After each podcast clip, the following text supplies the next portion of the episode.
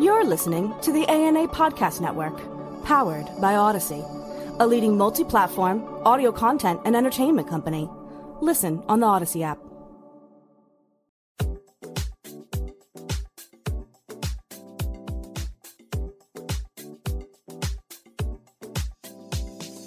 For the ANA Champions of Growth podcast, I'm Matthew Schwartz. In a relatively short period, generative artificial intelligence has been tattooed on the collective brain of the marketing industry. Amid the onslaught, brand managers can be forgiven for thinking that generative AI can do most of the marketing grunt work while freeing up humans to think more creatively and spur innovation. Well, at least on paper. Peter Prodromou, founder and president of marketing and PR agency Boathouse, stresses that as generative AI grows in leaps and bounds, marketers need to be careful not to let things swing too far in the direction of the science, in which the art will inevitably suffer.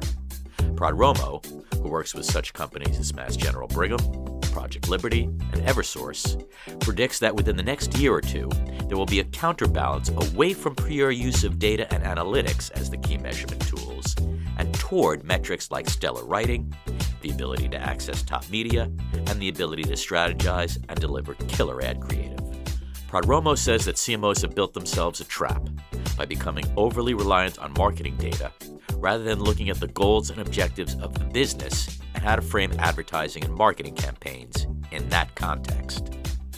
He says that to make human connections with consumers in a post digital age, brands will have to use generative AI more sparingly than they might initially anticipate. According to Prodromou, the content and the narrative are now the real crux of meaningful marketing, while the channel strategy should take care of itself and not suck up most of the oxygen and budget. Today, Prodromou and I dig a little deeper about where ad creative is headed in the age of AI, why brands should get a storytelling infusion, and why marketers need to get out into the field a lot more often and shed their long held belief that marketing is best initiated from the inside out. Peter, thanks so much for joining me. Happy to be here, Matthew. Peter, you took charge as president of Boathouse a little more than a year ago. What are you bringing to the table in terms of marketing innovation and bolstering relationships with your clients so the agency is thought of as a partner and not a vendor? The focus on what a great agency needs to do today is to be able to not only deliver a traditional service like great creative or the ability to get your clients in the media um, and set agenda. What we really need to deliver is the science of interaction between key constituent groups and key influencers. One of the things that we're heavily focused on and that I've spent a lot of time getting behind is the use of artificial intelligence to understand how and where people engage, the kinds of content that they want, and the type of specificity that can be used in enhancing the investment that clients make in their campaigns by doing better targeting using AI. What are you doing differently, considering the agency client relationship is increasingly fraught these days with challenges, whether it's regarding payment terms or direction and ad creative? How are you trying to build a better mousetrap between the two sides? The thing we focus a lot on is the science of data and how to use it to illustrate value, but we don't over index on it. As an industry, one of the things that we've made a mistake on is forgetting about basics like tremendous creative actually does move people emotively. Over the next year or two, you're going to start to see a counterbalance away from pure use of data and analytics as the only measurement and people starting to respect again key things like fantastic writing, the ability to access top media, and the ability to strategize and deliver fantastic creative. So perhaps too many agencies have gone too far afield with the data, and that's going to come back to more of the human element. At the end of the day, our profession is really about human connection. And we can remember in great enduring campaigns, the analytics, although they're incredibly important, and I do believe in the notion of AI for better targeting, need to be used a little bit more sparingly because ultimately you want to be able to make that human connection. So companies need to be a lot more discriminating when it comes to the data points they accept and use. I'll give you an example. We're doing some work right now with a nonprofit that's focused on the implications of social media on children's mental health. We can look at all the data, and it is stunning what has happened with respect to bullying and, and depression and things of that nature. And we can also look at that level of data with respect to how and where we ought to be placing that message. But the thing that really resonates is the human story. I see mothers who have talked about the loss in their lives as a result of things that have occurred in social media. That's the kind of powerful storytelling that's still it's punch in the gut. And that's great marketing and it's great, it's great results and it's it's great creative. Do you approach the role as president as one of the convergence of paid engagement and producing original content? How do you execute on the strategy? And what has that meant in terms of your clients pivoting their communication strategy to generate more earned media? I've been a big believer the last decade or so in the fact that nobody cares where content comes from anymore. They just want it on the platform that they prefer and in the format that they prefer the content and the narrative become the crux of the marketing and the channel strategy then defines itself. And in the last two agencies i've been one that i led before this and now here the focus has been very much on finding that convergence and choosing ultimately the channel afterward. It does a couple of things. First of all it delivers more value. Second of all it's much more effective. Third of all it actually reflects the way the people that we're marketing to want to engage so it's much more powerful. And finally for an agency operator, it gives us access to a higher level in the executive suite. Because ultimately, the CEO is actually looking ultimately for business results. And the segmentation of marketing groups inside the organization is still fighting the old battle of who gets to keep budget and spend it specifically how they want to. If you can overlay that with a narrative structure and storytelling, it completely takes down those walls, and the CEO very much responds to it. Peter, you haven't been shy about wanting to challenge the status quo in marketing communications. Can you give us some tangible examples of how that's manifest on behalf of your clients and new marketing campaigns? I'd very much like to talk to people about how the model is broken and how things like traditional brand are not a way to go to market anymore. Traditional brand worked really, really well for about 50, 60 years. But the truth of the matter is, we're completely challenging the status quo by saying there's probably seven or eight narratives that are occurring on any given day that are really shaping what an organization looks like in the marketplace. It can be social good, it can be about product, partners, investors, the brand name itself, and your employees and your investors and all of these other key constituent groups are defining you in real time using social media. We have to completely turn the model upside down and focus on those conversations and shape highly adaptive campaigns that, for some people, might actually look undisciplined. But in fact, they're leading discussions. It's allowing us to get out in front of the discussions that are shaping the agenda for our clients, which gives us more power. And there's all kinds of statistical and empirical data that illustrate that that is actually a real value. The economist Robert Shiller wrote a book back in 2018 where he used Google Ngrams to track conversations over the last 200 years from institutions ranging from the Catholic Church to Coke and Pepsi. And in every instance, what he found is organizations that were able to adapt quickly to changing narratives saw more value and less erosion of the brand and those that didn't saw themselves in decline. Can you give us a tangible example of working with one of your clients on in terms of getting ahead of their constituents, communicating more effectively with their audiences? I'm working with a major real estate development company that's focused on really transforming a city. These are highly charged discussions because you have different companies that are bidding, you have different interest groups who want to make sure that they're represented in the right ways. And that is the ultimate example of constituency management, understanding at the neighborhood level, at the individual level, the impacts that major new developments are going to have on a region the ability to not only talk to people hand to hand, but to be able to amplify a message across those community groups to assure them that you're hearing, that you're responsive. These are the things that make the difference between winning an opportunity and losing an opportunity. Regardless of the sector, is it incumbent upon brand managers and marketers to get out into the field more often and have more of a outside in mindset? The marketers aren't getting out enough communications people aren't getting out enough people are starting to figure it out. Look, I come from the root, my root is in PR. So I always very much believed that you had to be out there listening and driving constituency discussions first and foremost, whereas advertising has the opportunity to be a little bit more circumspect and rely on things like creativity and have more longevity. That sort of plays into my next question, Peter. And as we head into a break, how are your clients' demands changing in such a fluid business environment? What are the top concerns when it comes to bolstering the value of marketing communications? And are the chieftains starting to get a better appreciation of earned media when the returns on paid media are diminishing? Yes, they are the connective tissue has been organic social because in a lot of ways organic social behaves like earned media yes, you control it more than you do earned media, but you're producing content in a way that you would through an earned media channel. That gives us the ability to illustrate to the chieftains how owning a narrative that you can structure in that way and be responsive really does have value. And then that gives them the taste of what could happen if you could use influencer media like the Wall Street Journal or CNN or NPR to drive an agenda bringing together this notion of integration by saying, okay, agenda set through earned, use social for amplification, and then use paid to spread and, and create more impressions becomes a very attractive model to these leaders. The other part of it is one of the things we do is an annual survey that looks at the relationship between CEOs and CMOs. And our survey shows it over and over again, which is that the CMO is under increasing pressure and they're not particularly appreciated. A lot of that has to do with the trap that CMOs have built for themselves by becoming overly reliant on data. They focus on marketing data as opposed to looking at what the real business impact is that they can drive results on and framing their campaigns and their results in those contexts.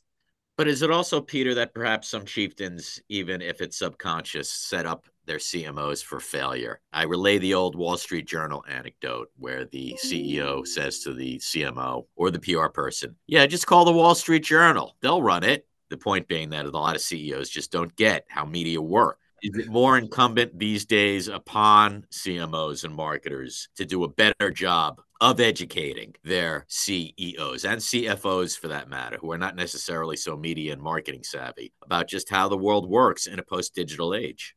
We need to be more like strategy consultants in our behavior and basically be blunt in our assessment with a, a, degree of finesse. But I do think we need to be more blunt. We're trained in our profession to basically respond as opposed to strategize. And for years, we've talked about this idea of becoming more strategists. This is where I think AI gives us a leg up because we can start to see data in ways that we don't typically. The other thing is it requires a personality change in how we go to the table and not being so fearful of loss because you are right Everybody thinks it's easy to get media. Everybody thinks it's really easy to move the needle. I don't know if CEOs are intentionally setting up their CMOs, but I don't think they're necessarily working hard to keep them. That is a dynamic that has to change. To some extent, that's going to rely on on CMOs becoming they should be data dependent, but they should be less about it when they talk to their CEOs and instead focus on a broader set of, of, of storytelling. Stay with us. There's more to come. And now for a brief message regarding ANA Magazine. Marketers face a constant barrage of challenges, from recruiting new talent to sustainability to figuring out how generative artificial intelligence will affect ad creative. ANA Magazine tracks the latest developments and trends in B2C, B2B, brand purpose, and across the industry at large. The publication provides marketers with the real world intelligence they need to drive growth and boost their value throughout their organization. Find the publication at ana.net forward slash ANA Magazine. Welcome back. I'm speaking with Peter Prodromou, president of the marketing and PR agency Boathouse Group, about trends in marketing communications and agency client relations. Peter, you have been a proponent of the opportunities that AI presents for marketing communications. You've also called the current status of AI akin to the Wild West. So, what are the initial steps marketers can take to make AI work for them and minimize risk when it comes to copyright and privacy laws? What are the ethical signposts ahead for generative AI? First of all, most of the larger companies that I talk to are, are, spending a lot of time with their lawyers and their IT people and understanding the ethical implications and rolling it out much more slowly. The truth of the matter is, everybody's experimenting with it on an individual level. What has to happen is we've got to take a step back. Organizations need to really assess what it is they want to get done with generative AI. Do they actually want to use it to produce content that they bring out to the public? Or should they use it more sparingly and help themselves to better understand what a product looks like and what kinds of discussions are happening around that particular product? Was talking to somebody in the college savings plan space for a large 529 plan. What he said to me was, We're using generative AI to aggregate content and research so we don't have to depend on using registered representatives and taking them off the line to educate marketers. To me, that's a terrific use of generative AI because you're getting access to large amounts of data very quickly. But then you're using human interaction to interpret that data and then bring it onto the marketplace through the traditional channels so that you're not going to get sued for copyright infringement or misuse of information. What needs to happen is one, people should stop being scared. Two, take a step back and really articulate the use of generative AI and how you intend to put it to work for you. And three, work with the attorneys and other key individuals in the organization, key stakeholders, to publish a set of governing rules to make sure that you're using it in a way that isn't going to wind up with you being subject to a lawsuit or doing harm. Peter, how do you think generative AI will change the customer experience? And for that matter, how brands communicate with their audiences? Customers are getting wiser because they understand they're being spoken to or that the generative AI may not always be accurate. There's an opportunity hidden in there for organizations to say, you know, look, we're going to blend generative AI and human intelligence in a way that's going to bring us closer. The smart organizations are really going to talk about human intelligence and using generative AI to, to be smarter and understand their customers better as opposed to replacing content that they're putting out there. The issue is I don't tend to have a lot of faith that organizations are always smart out of the gate. We kind of let things happen to us and then sort of react. Hopefully, we'll be a little more contemplative than we were around other things. What's your advice, Peter, for communications pros grappling with all the data available? Do they need to be more discriminating once and for all with the data? Is that part of the problem when marketers talk about being overwhelmed? Absolutely. We've got to make it smaller. And what I mean by that is what are the four key insights from a business perspective or from a political perspective that are going to change things and that actually meet the client objective? About 10 years ago, I got a call from Kaiser Permanente. This was right after the Affordable Care Act went into effect. And they were looking to expand into other states. And they were trying to understand what the perception of them was in the marketplace so that they could better engage with their, their members. They were using Cision reports to assess massive amounts of data. The assignment was simple. They called us and said, How do we find the four most important things our CEO ought to be looking at so that he can make key decisions about how to enter a marketplace. And that was when it dawned on me we have an opportunity as marketing professionals to use technology to actually assess data and come up with those insights. We're all trained to just dump the data. And the AI that we're using, if you're not careful with it, it's large language model and it's generating so much stuff and you get so enamored of the screenshots and the charts that it's easy to fall into a trap. We've really refined our dashboards around three to four key insights. And it looks at things like sentiment, for example, but it also has a passion indicator. And to me, a passion indicator is massively valuable because I can then say to a CEO, people tend to make their decisions on a purchase whether or not they like or dislike a company. And if I can say to them, they like you this much more than your competitor, how do we then exploit that or capitalize on that opportunity? It's incredibly powerful. But from what I'm getting a vibe that marketers really have to be careful not to get seduced by all the data. And they need to have much more of a pointillist approach We've been trained by our experiences with our clients that if we cannot throw massive amounts of data at them to prove our value, then they're not going to see our value. And they've kind of trapped us in that as well. The easy answer is to say, here's some more data. And instead, what we've got to say is, here's some smart data. Here's some smart data that shows where you have a weakness and we can fix it. It's really getting out of that media by the pound mindset you still hear it. What's the thud factor? I'd like to tell you that all clients are now, you know, much more circumspect in their own approach, but they still like that thud factor. So we have to find the balance with them. Peter, as we start to wrap up, what do successful marketing narratives look like these days and against the backdrop of growing pressure from upper management on marketers to monetize their activities? How can brand managers make braver choices moving forward and avoid blowback at the same time? Know that sounds like a bit of an Herculean task, but this is the onus on marketers these days. We've got to not be afraid to have an honest conversation. It's got to be responsive. Too much marketing talks at people rather than with people. What narrative offers is the opportunity to have an authentic conversation as opposed to going out there and telling people why your widget's better. If we can train ourselves to be better conversationalists and use the data around narratives to support that, we're going to win. And we'll have to leave it there. Peter Prodromou, president of the marketing and PR agency Boathouse Group. Thanks so much for joining me and providing me with your insights. Thank you, Matthew. For more information about Boathouse, go to www.boathouseInc.com Be sure to tune in next time, when I'll be joined by Francesco Lagatane, Chief Marketing Communications and Digital Officer at M&T Bank, and Jackie Kolek, Executive Vice President and Chief Innovation Officer at Peppercom, to talk about how brands and agencies make PR and marketing work together more effectively. If you would like to recommend a guest or topic for a future episode, please email me at mschwartz at ana.net. And be sure to subscribe to Champions of Growth wherever you listen to podcasts. That's all for now. I'm Matthew Schwartz. Thanks for listening. This has been a presentation of the ANA Podcast Network, powered by Odyssey.